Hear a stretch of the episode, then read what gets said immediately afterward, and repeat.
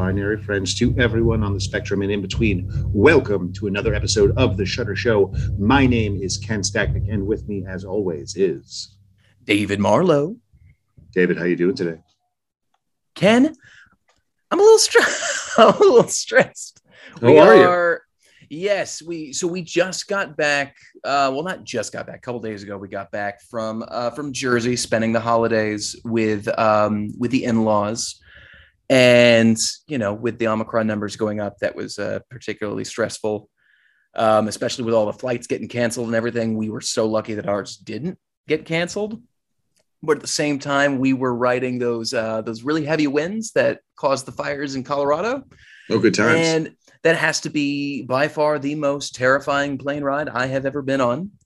Like to the point where Katie and I were like gripping each other's hands. I'm like, well, in case this thing goes down, this has been a a, a great, albeit short ride. Um, and also like just down like four aisles from us was somebody just violently throwing up. Oh, good. So we're just like, oh, this is a this is a nice little horror story we've uh, we've bought our way onto. Mm-hmm. Um, so now we're back and we are going through the next uh, scariest thing, which is trying to find movers to move all of our precious items from California to Indianapolis. And then I will be leaving for Indianapolis on the 30th of January. And we are running out of space in the apartment. The walls are closing in. But Ken, how are you doing, good sir? oh, I'm doing. Uh, I'm doing pretty good. Uh, other than dealing with uh, obviously the scares of Omicron, uh, we've had a couple of uh, uh, scares near our production. But other than that, we are slowly but surely pushing the pre-production boulder up the hill. We are keeping an eye on how Omicron is developing and whether there are going to be new restrictions that are put in place. So we are hoping that we are going to get started in mid-February, but we are also trying to be as flexible as possible if that ends up getting shut down because we are in Hawaii, and Hawaii uh, thankfully does not screw around when it comes to COVID stuff. So no, you, are, you are in one of the better places to be with all of this going on. Like it's, but it's still, yeah, it's still. Ter- are you guys still on schedule for production at the moment? But okay. you know, but but like yeah, things are getting weird, and it's early. Sundance just switched from uh, they just canceled all of their uh, in person uh, screened uh, movies for the festival. It's going to be online only, it looks like this year. Uh, so things are starting to, uh, people are starting to respond to the Omicron surge, and we will see if we are part of it or if we are one of those states that is going to try and pretend like it isn't happening, which yeah. seems um, bad. It's uh, and you and I were talking about this for a little bit. We'll we're we're not gonna be on this for too long, but like I've been welcome to the COVID cast. We'll be always talking yeah, about COVID. Yeah, I've I've been genuinely surprised by how difficult it is to just get a test. Mm-hmm. Like like forget getting an at home test. Like they're all sold out. You like doesn't matter where you go. Like you can order one on Amazon, but it's a 12 day wait for them to even ship it. Um, and I can't seem to find appointments to get tested like without at least having to wait a couple of days for that appointment and then I have to wait a couple of days to get the results. Whereas you used to be able to get results like in 24 hours with most places. So I'm I'm genuinely terrified that after two years we haven't figured this out yet. But you know, it's a good thing we we host a podcast where we talk mostly about horror movies because uh, I mean terror is our bread and butter. Completely. Yeah. David.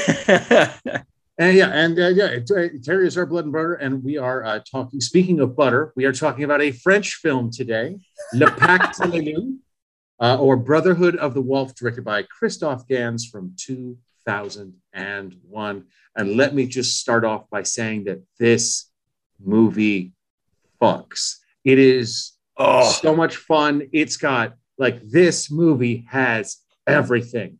It has Native martial, uh, Native American uh, martial artists doing Native American kung fu, but like in the rain, and monsters, and Monica Bellucci, and heaving bosoms, and cool hats, and France in like the the French Revolution, and the French Revolution, and it's it's just got it's it's got everything and so cool. Uh, there's a reason that it was like one of the highest. I believe it is still to this day the second highest grossing French film in American history, uh, which yes. is pretty rad.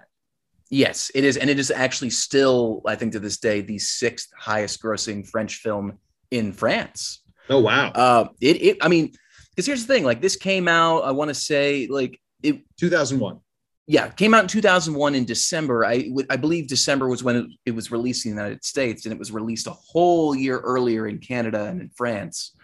Um, and so, but yeah, apparently it just it made gangbusters. It was it was unbelievably um, like for one thing, the marketing was spectacular. Um, the film itself is well shot and looks, as you said, so so so goddamn cool and let's not forget um, the lovely Monica Bellucci, who absolutely 100% uh, has permission to ruin both of our lives and can step on us at any time. Um, you can might confirm. Can confirm.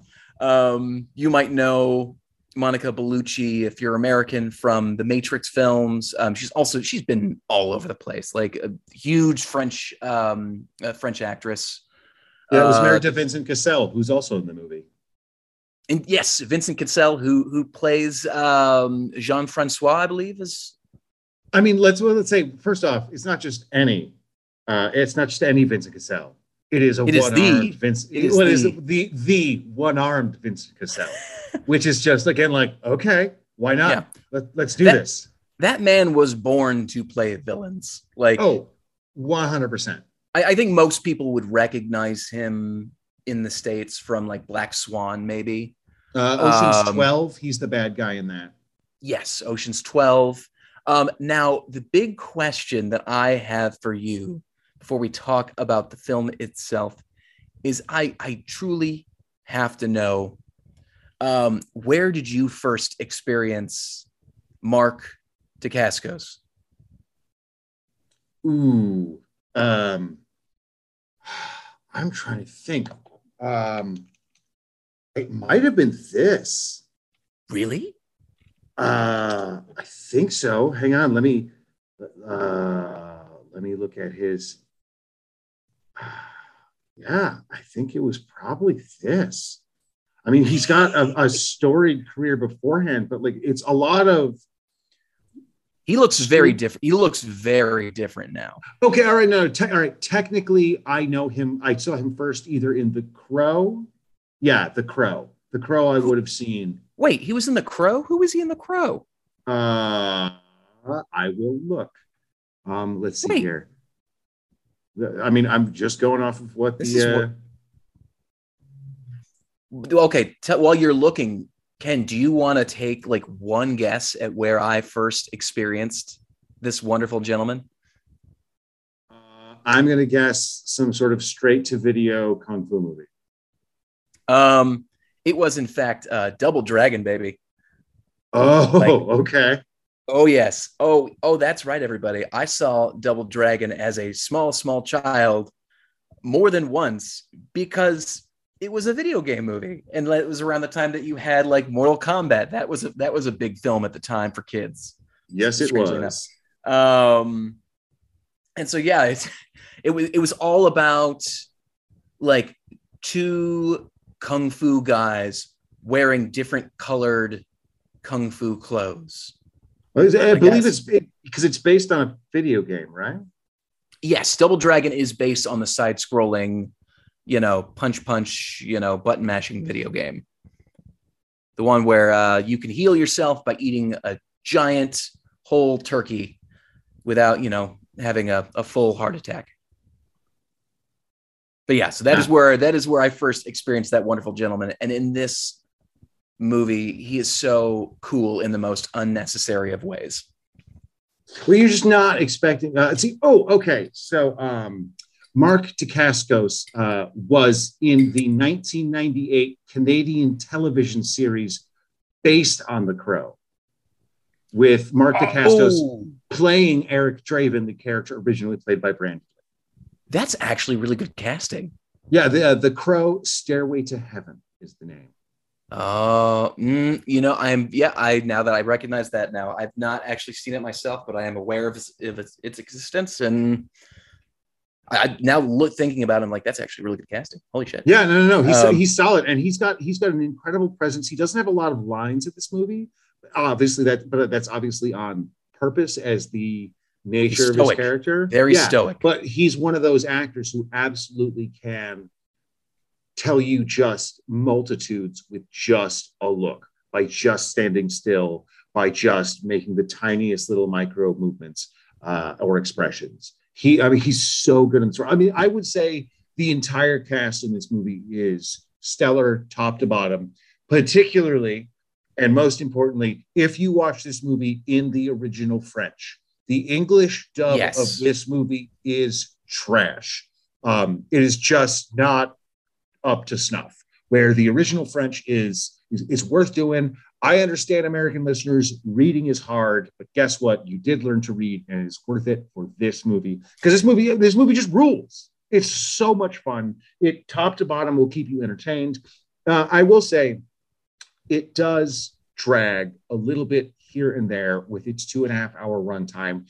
For me, particularly, the bookends don't add a whole lot. I understand yeah. narratively why, why they're there, but I, I think the movie would function totally fine if they just were like, and we're in this time period and they're doing this thing and then it's over. Like like you yeah, know what i mean? like, like, i don't think it needs to be framed. Like if they had to cut like say three whole minutes from the film they could easily cut those two bookends and you, you like the film itself would not suffer in any way shape or form from it. Um, no, and yeah I, I i actually and i agree and i forgot how long this film was. It runs at just a little over two and a half hours and it does overstay its welcome just a little bit but not but it, it doesn't necessarily take away from just how much fun this film is. And Ken, like I got to say, first off, I'm really excited that we get to talk about this film because I personally love when we get to discuss films that dive into both culture and history. Um, to this day, my favorite discussion between us two remains um, when we talked about the film The Wailing. I had so much fun looking up all the crap on this, and and I was not aware when I first saw this film when I was in high school in 2001, um, or I was in seventh grade uh, in 2001. Great year, great year. Nothing tragic or traumatic at all happened in that year. Um, nope, just just weird movies. Um, and which now what she what year did um, Crouching Tiger, Hidden Dragon come out? Ooh, I want to say that's 99. Let me double check. Uh, Crouching Tiger, Hidden Dragon is 2000. Close. Okay, great. Okay, yes. So at this time, you had not only the Matrix going on, but you also had Crouching Tiger, Tiger, Hidden Dragon, like big kung fu choreo- choreography scenes, like were the thing. And so a lot of people tend to think that some people would classify this film as silly and over the top. I would just consider it its own French um, romanticism. Like just like kind of the same way that crouching tiger hidden dragon like it is like that story itself is based off of actual true events. But obviously people are not able to fight the way that they fight in crouching tiger hidden dragon. It's it's just it's romanticized. Um and the story that these guys are telling is one of the most fascinating werewolf but not werewolf movies i have ever seen. Like no to- yeah no totally. Yeah it's it is it's fascinating because yeah um it can like how much um how much are do you know about like what this film is based off of? Ooh uh let me think about that. Uh so i know that this is based on a true story that obviously has been embellished in some way i'm vaguely familiar with the folklore that goes behind this but I definitely don't know any specifics. And it sounds like, from what you're saying, you might have done a little homework. So, David, oh, I did. You, yeah, why don't you take it away? Well, Ken, I, I am a massive history nerd. I love the second I realized that there was a, a, a crazy moment in history that is either semi unexplained or involves very silly people, I will automatically look it up because I'm just that's just the kind of person that my mother raised. Um, but no, this is um, this is based off of a a true story, like with actual witnesses and um, French government recordings of the what's called the uh, the beast. And let me see if I've got the the pronunciation of this. Which, by the way, Ken, are you French? Uh, oui. uh, actually, no, that's not true at all. I am uh, English and Polish. Do you, do you speak any French whatsoever?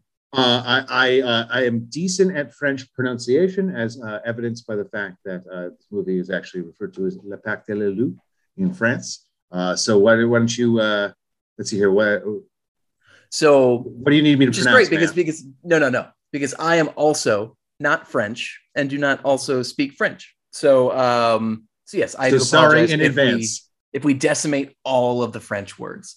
So yeah, so this is based off of the Beast of Gévaudan.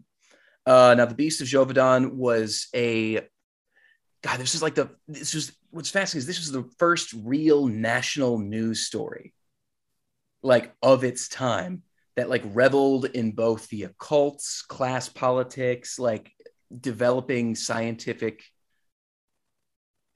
inventions, like under like this repressive papacy that was going on at the time. Um, it, it's it, it's an absolutely fascinating story. It, had, was going on between like 1764 and 1767.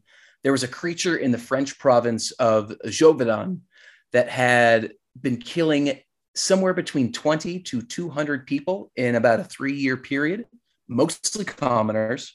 Uh, the attacks were witnessed and well documented, though the beast itself was never properly identified. The French crown sent a French naturalist to investigate and document and possibly capture. And the crown itself even claimed to have killed the beast, though the killings actually continued until eventually a nobleman who lived in the area and a local farmer got a crew together and like a large crew together and they eventually killed a beast which then caused the killings to stop so they believe that that was in fact the actual beast itself though still there is no confirmation of any type as to what it was it is it is a truly fascinating time because you you have both just this period of we are just about to hit the French Revolution. Um, you know, French commoners are very pissed off at the aristocracy.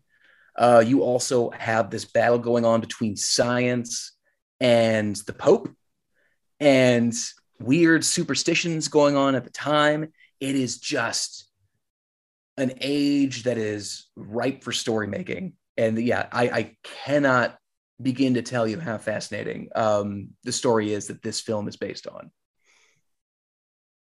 No, it's awesome, and like that's one of the the things that sets this movie apart. I think is it's it, like this this movie is a couple of movies. It starts off as a like as a straight monster story with like a little Sherlock Holmes sprinkled into it.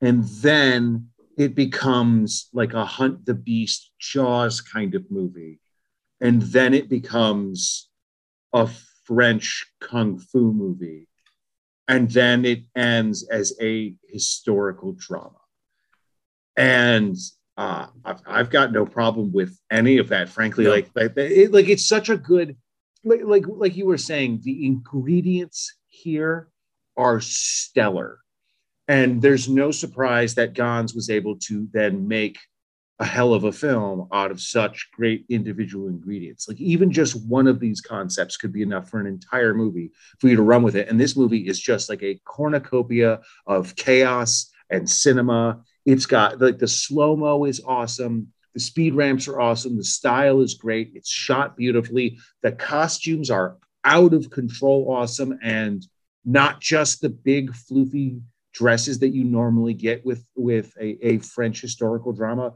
There, the outfits for our two main characters are awesome. All of the um, the it's it smells like fifth, like like 16th century France.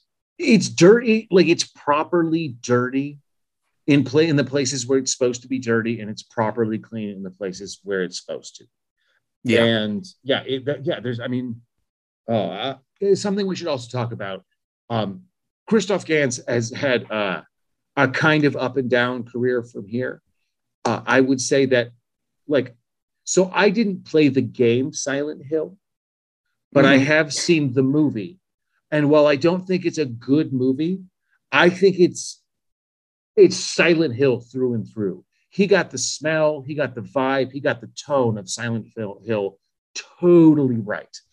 I think the story doesn't quite work. And this is this is all of those things on display, but then with a great script as well, or at least a really solid script. Yeah. And Ken, I I, I couldn't agree with you more. Um, I, I we as we've talked about on this podcast a couple of times, like I am a massive, massive Silent Hill fan. Um, mm-hmm. I was obsessed with those video games when I was growing up with the uh, different PlayStation generations. Um, Silent Hill 2 being my favorite.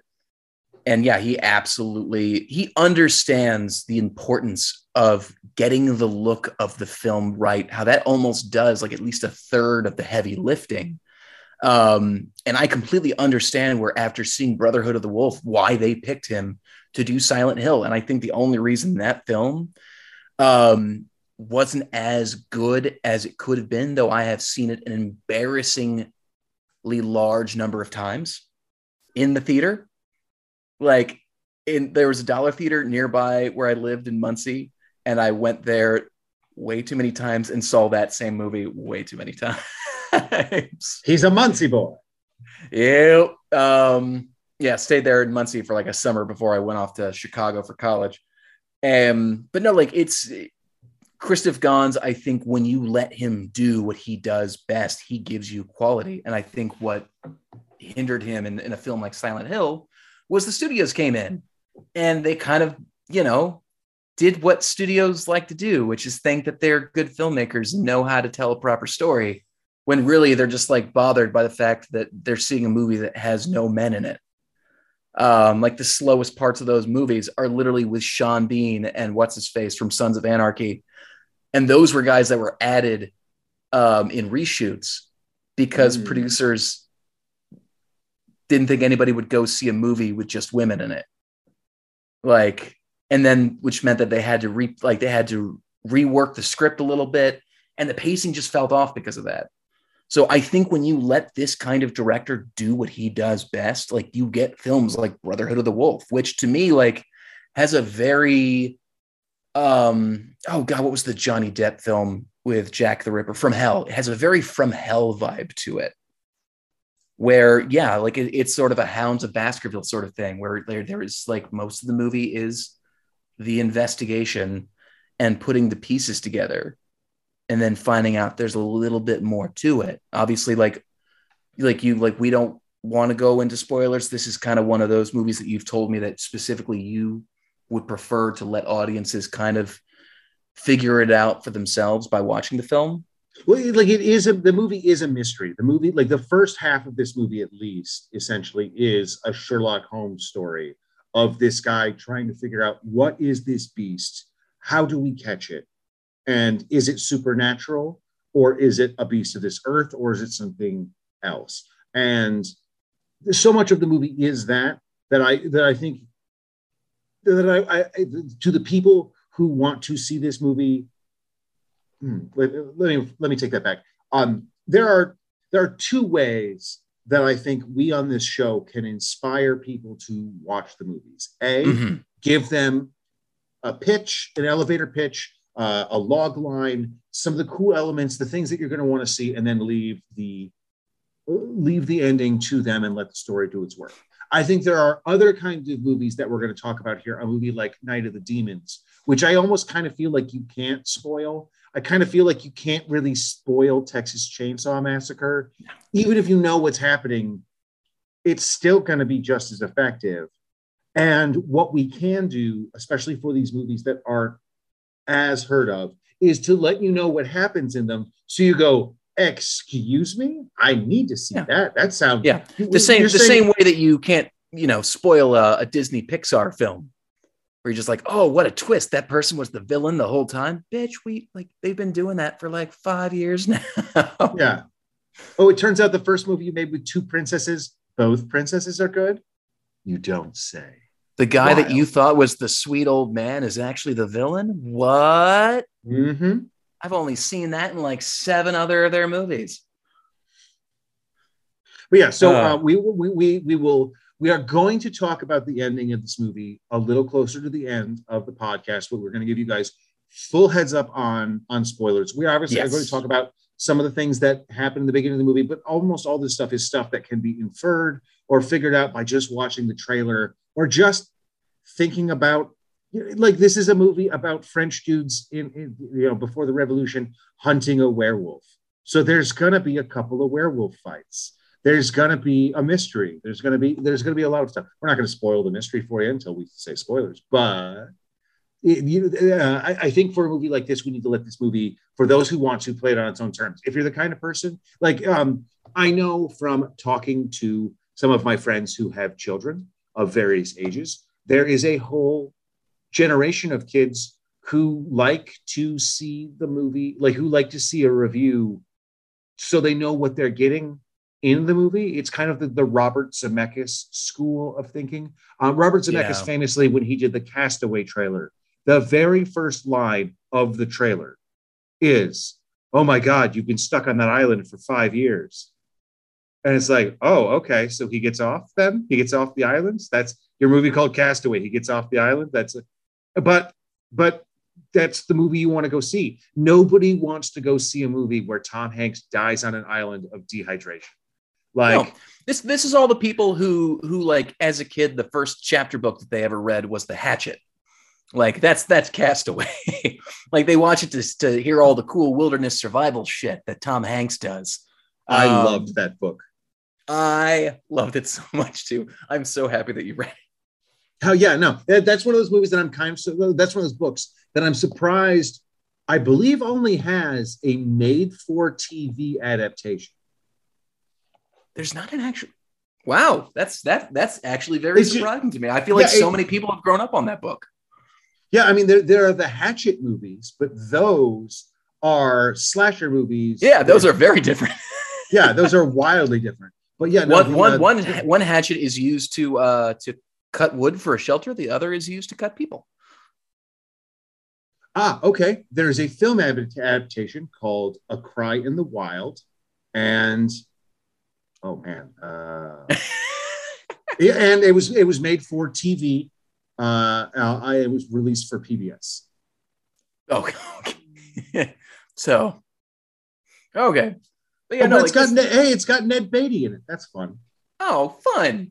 But no, yeah. like so, so Ken. So I'm, I'm, um, I've always been kind of curious about your relationship with sort of the werewolf lore as it pertains to Hollywood versus the actual lore itself? Like because I'm, I'm sure like you being the the man with the encyclopedic knowledge of, of film and television like you're aware that for example like all modern werewolf lore like including like the curse being transmitted by bite the silver bullets being needed to like slay the beast those all stem from literally universal studios 1941 film the wolfman well actually in the 41 film it, it's not even silver bullets. Like he beats the werewolf to death with a silver cane. Yeah, so just silver in general. Yeah, just silver is the is the it's thing. a very bad um, silver allergy. Yeah, no, um, um, I, I I have a long-standing love of the werewolf genre. My brother, in particular, is the werewolf nerd of the house. It is his favorite of the Universal monster movies. Uh, the Wolfman, in particular, is his favorite. Um, I have uh, as as a result seen a ton with with him yeah and, well, it goes uh, like the, the the transformative influence of the full moon like that doesn't even crop up until like frankenstein meets the wolfman which i think was like was that like 1943 yeah it, it's, it's way later it um hmm. uh, let's see here uh, I, I would say in our family, actually, the biggest werewolf influences are Stephen King's Curse of the Werewolf, the illustrated novel, a novella, and then also I would say American Werewolf in London are probably like the two, like are the I mean, two not, most loved, you know, werewolf things in our house. You mean not Stephen King's Silver Bullet? What the adaptation of Curse of the Werewolf? No, that movie is not like, like it, it, the book is so good. And yes. the illustrations are so awesome that the, the movie is fine, but it's just not as good as the book, like at yeah. all. Yeah. And then you have Stephen King movies like Lawnmower Man, which I, I at some point, if that ever ends up on Shudder, we have to do an episode on it because I have to know what happened to that film. Yeah. Okay. Yeah. I mean, Lawnmower. I mean, man, if you want to talk about bad Stephen King adaptations, you got The Langoliers, which has oh yeah, yeah, some of the worst CGI ever, ever, ever. Uh, you have the like you have the perfect example of when the author might be wrong about their own work when he came out and was like, "Oh, I think the stand like the the the Shining TV show is better than the Kubrick movie," and you're like, "No, like it might be more faithful, but better? No, not a chance." Yeah, you know it's now in terms of like how do you how do you feel that Brotherhood of the Wolf itself has aged since like 2001? like watching it now versus when you because you you said you originally watched it in the theater. Mm-hmm. like you yeah, saw you saw it when it opened in theaters. Yeah i saw it 2001 in december. I believe i saw it opening weekend. And it literally was with like we saw the trailer and i called up my buddy chris jans and i was like dude this movie looks rad as hell. I don't know what it is but I do have seven dollars. You want to go to see the you want to go to the Century, um, and we and we went, and it just blew our minds, and it made sense at the time, especially like in 2001. I think the two movies that this movie is influenced by the most are uh, we already mentioned it earlier, The Matrix, obviously, but mm-hmm. I would mm-hmm. also say Fight Club. The way that the camera rushes around, there's a very Fincher-esque movement of the camera. I was actually originally going to bring up Panic Room because there's a way that Gans uses his camera and a blend of CGI and real elements to go through objects, to zoom over uh, various landscapes, including Jessica, uh, Ma- uh, sorry, Monica Bellucci's gorgeous naked body, which then becomes literally, uh, literally yeah, the, the most hilariously artistic dissolve I have ever seen in my whole fucking life. yeah, um, yeah, oh. yeah. Um, Monica Bellucci's breasts become the mountaintops. It is, mm-hmm. it is, it is poetry. Mm-hmm. Ken, yeah, pure yeah. pure poetry.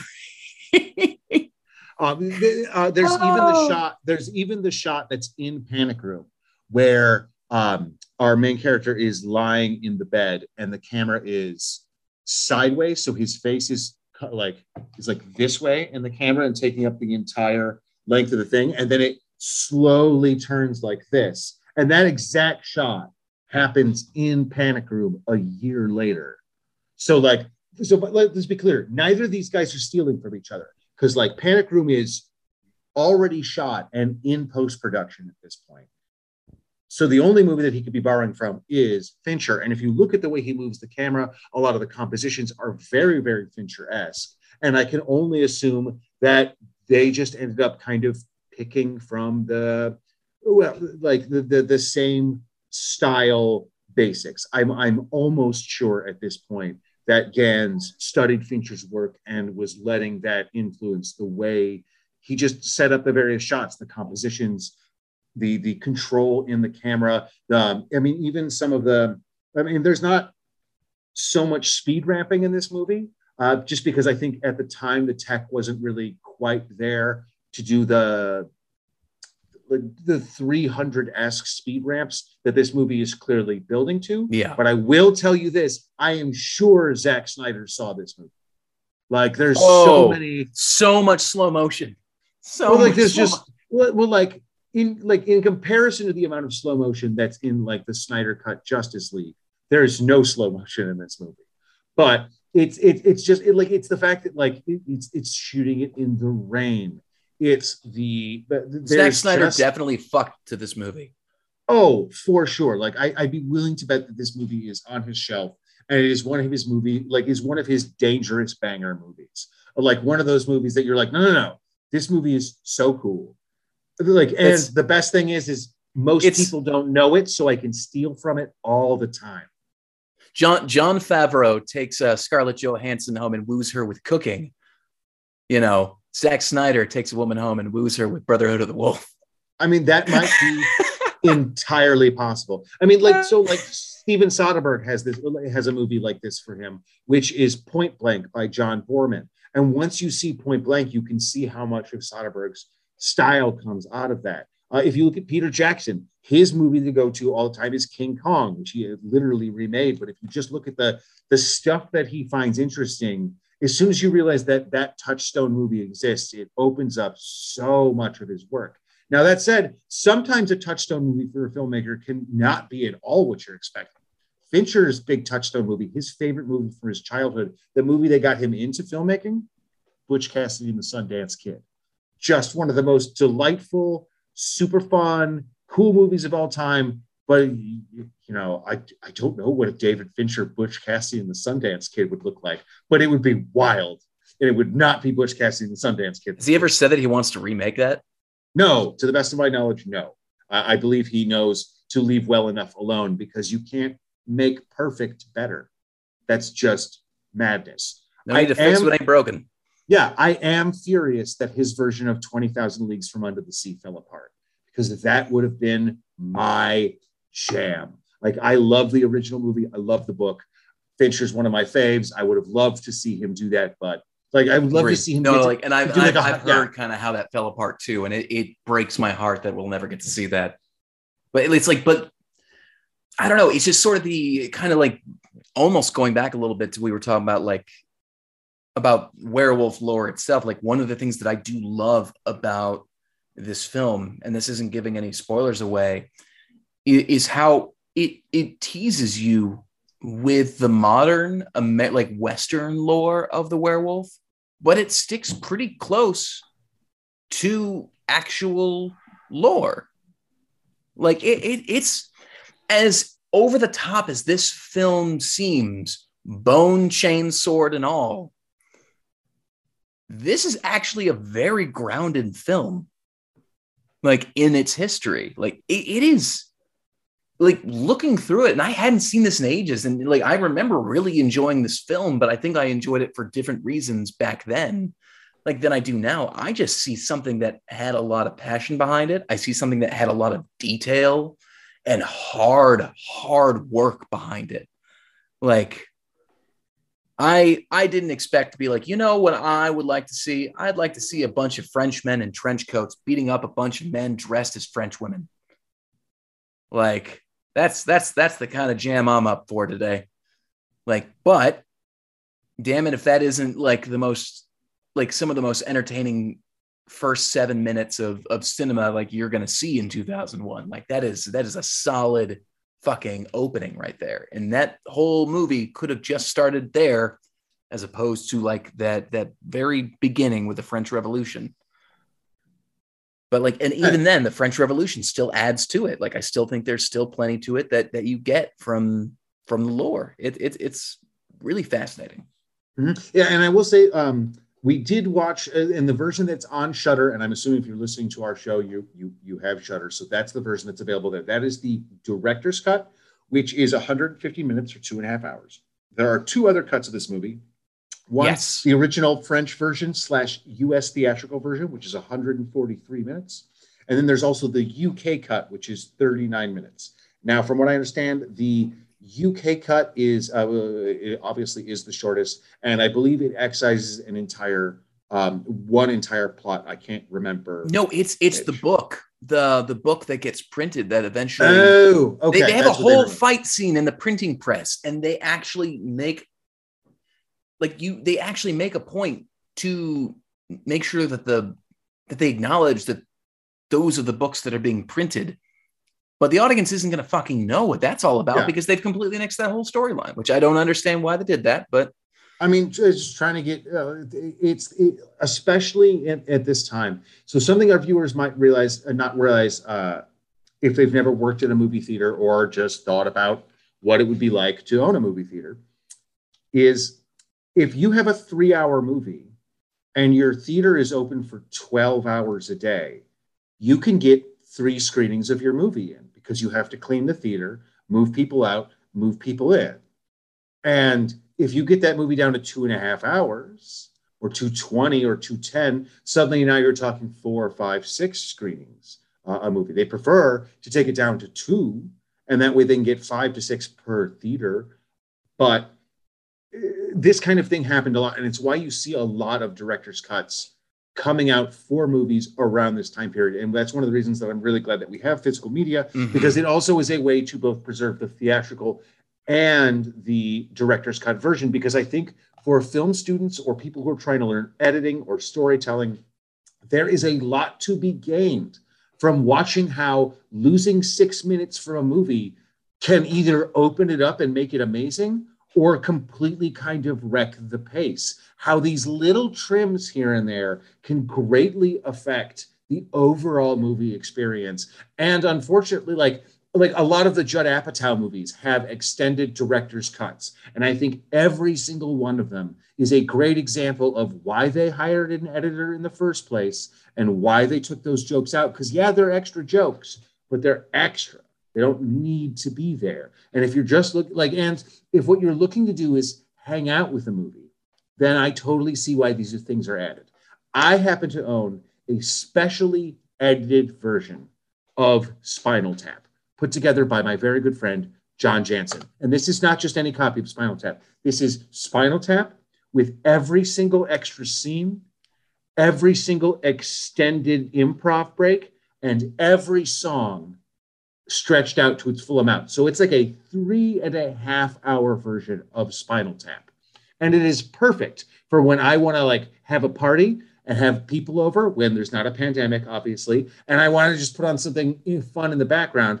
I can put on this, you know, this giant version of Spinal Tap, and it's because we're not watching the movie. We're not watching it as a movie. We're watching it as a hangout piece. It is a vibe. It is. Uh, it is just. It, it is. It is. It's what's like putting on a piece of music in, instead. It is. It is something that is there to, for all of us to be able to check in and check out with. And I would say this 2001 director's cut struggles a little with stuff that could have been trimmed, but it's all trimmings. Yes. Like I, I, I would say I, I prefer the director's cut, but I'd also be willing to say that there is some room for editing. And I would say the same thing of Paul Thomas Anderson's Magnolia. And if you listen to Paul Thomas Anderson's interview with Marc Maron, Paul Thomas and agree. Paul Thomas Anderson also agrees. Yeah, Magnolia is actually a little long. Yeah, there's well, it, it's the same reason why Kingdom of Heaven is best when you watch the director's cut as opposed to the theatrical oh, cut. That I mean, Kingdom of Heaven's director's cut is an actual good movie where yeah. like the trimmed down version is like an extended trailer that's not great. Yeah, they like literally cut whole whole like multiple plot lines and even like literally cut plot lines in half to the point where they didn't make sense anymore. Mm-hmm. I do mm-hmm. not understand the theatrical cut of that film. And I hope that whoever edited that cut no longer works anymore. Well, I mean, that, no, that I mean, that's going to be a studio note or a a contractual agreement that Ridley has with the studio where he has to bring in the movie at a certain time. And again, it, it literally just comes down to this movie costs too much money. We won't be able to play it enough times in the theater. That is, so, that is a a very long, good film when you see it in its entirety, like the director's cut. But yeah, that is that was a disaster film when it came. Like there there was a point where you can just see the actors like waiting to be done on set because they just no longer wanted to be in production. Like that oh, was 100%. A, that was a nightmare film from what I understand. Um, but no, like this on the other hand, not a nightmare film. This was fantastic. I think the only thing that doesn't necessarily age too well, and I think you'll find that this the case with most films from this era, was you know the CGI, and this was kind of around the time, which hilariously, uh, my wife and I, I've been making her rewatch the Matrix films because I want to watch this new one. Um, my wife is not a fan of of. She likes the first one, but she hates the sequels, understandably. And I think Ken, I even sent you a quite quite a humorous video of her reaction to Matrix Reloaded, which is very adorable. Um, but like like you can tell watching that that the CGI did not age well because there's still that era where you can tell that it's dated, but at the same time, it's the best that it was at the moment. and well, the studio it, is showing off with it.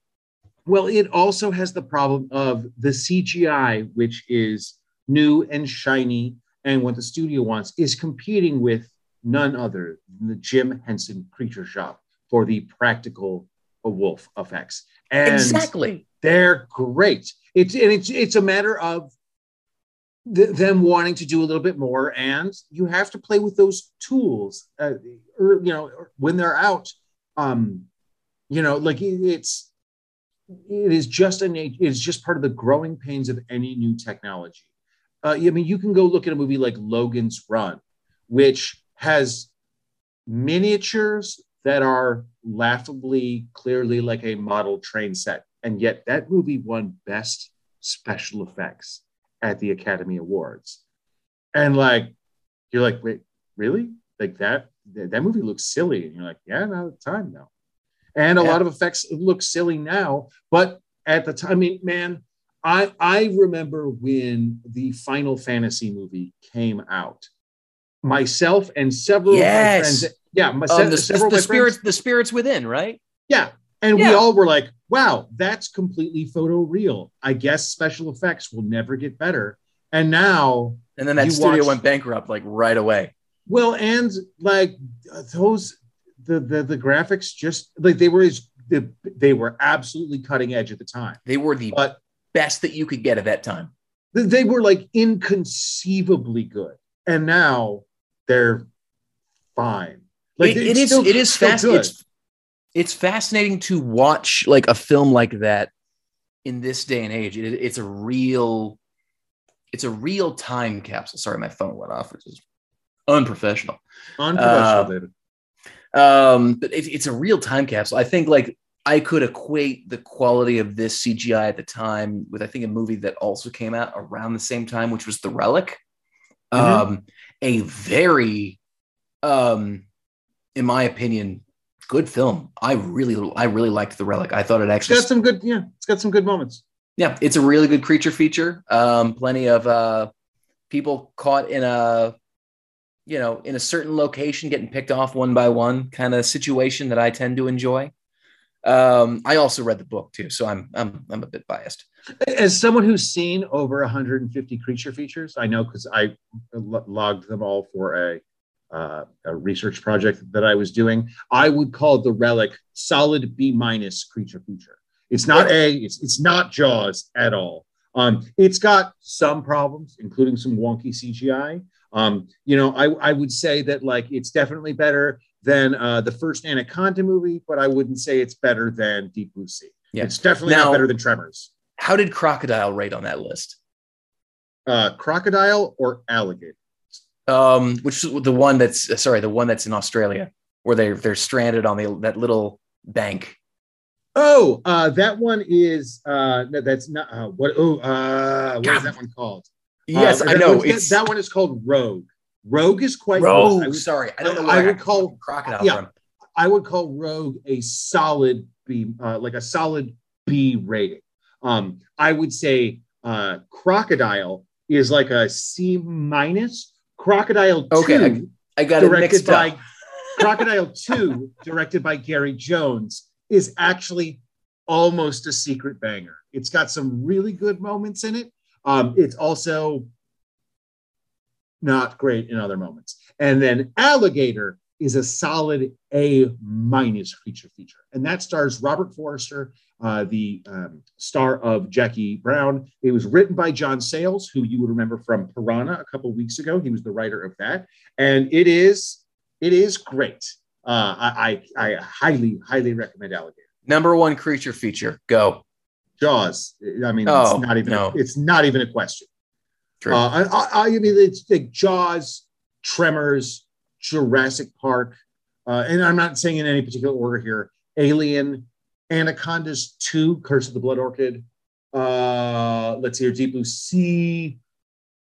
Alligator. Have you and I watched Anaconda's Blood Orchid together? I do not believe we have. You have no. talked to me about it, and you've shown me your adorable snow globe. Yes, I own a promotional snow globe from Anacondas 2. I have met Johnny Messner.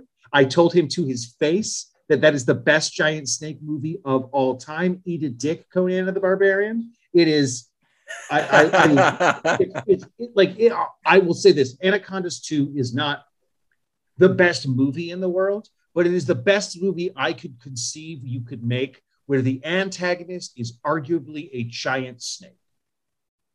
Love it. Oh my god.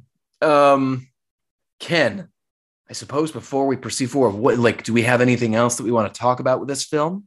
Um, I'm, well, I guess we're going to spoil the ending, right? That's what yes. we're going to do here in just a minute. Yes, I would let's say talk the spoilers thing, a little bit. The only thing I want to say before we do that is I want to mention the name Dan Laustsen, the DP of this movie. I think he killed it. Very proud of you, Dan. Great job. Yes, 100%. So, yes, Ken, in terms of just like how this played out and the ending itself, like I I want to kind of like get your opinion on it first before like I I dive into it um, because I, I thought it was I thought it was absolutely brilliant. Um, I mean, yeah, I think I mean I think it's really um, it is it, uh, it is the best kind of mystery because it lays out everything that you need to know in front of you. Uh, so so unlike an episode of House, where there is no way that you are going to beat House to the mystery. The show is unfair. They do not provide you with the clues, the context that you need to figure out what's going to happen. It's a lot like of an Agatha Christie novel in that way, where basically there's a bunch of clues and nonsense. And then at the very end of the book, somebody goes, Well, actually, this is what happened. And they explain a bunch of stuff that you could have no way, shape, or form figured out. This movie is the opposite. This movie lays down all of its crumbs and when the ending comes and the reveal happens, you are you're like, yeah, no, I 100% buy that. That's exactly how that would happen. I cannot believe I did not see this happening earlier, and or that's exactly what I thought was going to happen. I'm glad I saw it that way, and I'm very pleased that I was yeah. right. Um, yeah, it is. Uh, it is totally solid. Yeah, no, it it is the the perfect equivalent of using the gun on the wall. It is. Chekhov's um, gun. Yeah, yeah, it is the equivalent. Uh, it is is the perfect equivalent of Chekhov's gun. It is, God, what was it? Um, God, also like Roger Ebert. I think he gave like the best review on this. Is like it's an explosion of genres, um, where oh, everything pay where everything pays off. It is it is this a like you know who the villain is. You absolutely one hundred percent know who the villain is, but there's so much spice and there's so much seasoning to this film that you almost look past it. You you almost miss those very obvious notes. And then suddenly when it hits you, you like you're like, oh, oh, okay. Oh, yes. And then after looking up the story of the beast of Gévaudan, just seeing how many conspiracies at the time that were going on around this event that they included in this film, I am genuinely impressed. I also love that there are Pope police in this. Like mm-hmm. I, I, I, I found that hilarious, along with the bone sword with chains on it. That was um, that was a particular nice little little piece of steak that I got to chew on for a while. Um, yeah, I would um, say I would say at this point, ladies and gentlemen, we are going to go into full spoilers here. If you do not want to hear the end of uh, what happens in this movie uh, and our discussion of it, uh, skip to the last I don't know 90 seconds of this podcast, give or take, and you can find out what we're going to do next. And here, say goodbye and go fuck yourselves. Um, yeah, but uh, but from now on, ooga ooga ooga, spoilers, spoilers, spoilers. Yes. Okay. So, David, what happens? What happens at the end of this movie? This werewolf is not, in fact, a werewolf. It is an armored lion. Like it is a full armored lion. It is, I'm guessing, the lion that completely mangled the villain of the film and supposedly, in quotation marks, took off his arm. Turns out his arm has been there the whole time. It's it's just mangled and disgusting, and he doesn't want people to see it because it's ew, gross. Um, it's, like, it's like a polio. It's like a polio arm. Exactly, it's a polio arm. It's a it's a muscled polio arm that fights pretty damn well. Um, you know, can grip that sword, that that bone sword, pretty solid. Um, yeah, I, I, if anything, like I, really like that in this director's cut they left out the scene um, with the main character, and I'm I'm brain farting on his name, uh, not Mani, but um, they they took out the part in the opening fight where he gets off this horse and kicks ass.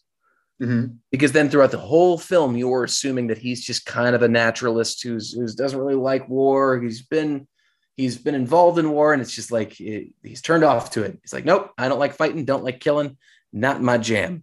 Turns out he kills he kills he kills them folks good. He does he he ooh he he got bloodthirsty, and and bitches got some moves. Like he can he can do the the whirly twirlies just as well as Mani can yeah, the flippy dips, the whole nine. The flippy dips, the whole nine. Um, yeah, he, he goes full Arnold Schwarzenegger from The Predator and just decimates a bunch of peasants. Um, and then what you like, kind of like have, evil culty peasants who are helping the the uh, monarchy and the church let this beast terrorize the countryside so that way they will get all less revolutionary because they'll be like, oh, but there's a big old beast, and we need like we obviously need a king to kill that because he's got like his king people. Oh my god, please don't fucking murder us because like there's a beastie out there. We love the king, and and then it turns out it was all fake. Uh, spoilers, like religion. Yeah, like it's the, because here's the thing: like when you look at the story of this beast and the tabloids that were going on at the time. This, of course, being like one of the first national stories, like because you know the printing press was not too too far behind this particular tale, and so you know you have these tabloids being spread more more readily. You have people getting access to more information, which is why you see science kind of starting to push ahead a bit more than religion and the occult, um, which is kind of what made that particular time fascinating. But like, here's like, like to give you an idea, like the lion storyline, that was a full on conspiracy that actually was one of the more likely um, outcomes of like what the beast was. Cause still to this day, like they do not have any scientific evidence to determine exactly what the beast was. Sometimes they said it was a very large wolf that just, you know, got a taste for human blood you know, a la um, Ghost in the Darkness, um, where it was Val Kilmer fighting a lion, a bunch of lions that had gotten a taste for blood. Um, but solid no, like, the, oh yeah, no, solid creature feature. But like th- this one was um, because the stories that were told about this creature was that it grabbed people with its paws, and wolves don't do that. Yeah. So so they believes like, well, chances are somebody captured a lion in Africa, brought it to France and it escaped. And then it's just been, you know, tearing apart, you know, sheep and commoners and occasionally noblemen. Um, but also, one of the stories, like one of the conspiracies, was that the farmer who actually hunted the beast turns out like like people believe that maybe he, he had a giant mastiff, a massive mastiff dog um, and they believe that he might have trained it to kill people. Yeah. As a way to get the crown to actually send somebody to take care of the wolf problem because there was a big wolf problem at that time and they were killing peasants. They were killing um, livestock. The farm, yeah, yeah, yeah, they were killing the livestock. They were killing all the farm animals. It was a big problem at the time. So that was one of the conspiracies. One of the other ones was that you know the Pope was doing a bit of a flex on the crown and that they were training a beast to pretty much kill a bunch of peasants to make the crown look weak. Mm-hmm. Like, like all of this, with the exception of the mastiff, and even then, they show a mastiff in the film. like, there is a nod to almost every conspiracy that this film is based off of, and it is so impressive to watch them put it on screen. It is absolutely 100% awe inspiring just how detailed Christophe Gans got with this film. And I cannot begin to tell you how pleased I was to really like dive in and see that. Yeah, no, I same thing. I was so glad that we got a chance to revisit this. And speaking of revisiting movies or watching movies that we haven't seen before, or well, just what we do on this show. It's come to the end of this podcast. It looks like David. I mean, right? Is, is there anything else that you want to share? I think that was um, a lot on. I mean, I always like to kind of go off on um, our final reasons why you should see this film. I think that's most of the podcast. But Ken, if you could do like one more like quick summary of like why you think this is worth people's watch, uh, why you think this is worth someone's two and a half hours. Because you didn't know that French films could be this awesome. We normally think of French films as like Godard and Truffaut and art films, and it's all in black and white. People smoking Gauloises Blancs and talking about how God is dead and uh, you know, and, and and his life is nothing but ennui. And sometimes they also make like Native American kung fu revolutionary werewolf movies because the French are pretty rad. They were the I, I believe they are the only country that has a cinema attached to their government Congress building. Oh. Yeah, like yeah, that's how much they take the, the movies seriously in France. They put one like a public movie theater in their government. Fucking A. Yeah, right? All right. Ken, what do well, you have? David, David, hold on. What about you? What, oh, me? What's yours? Yes.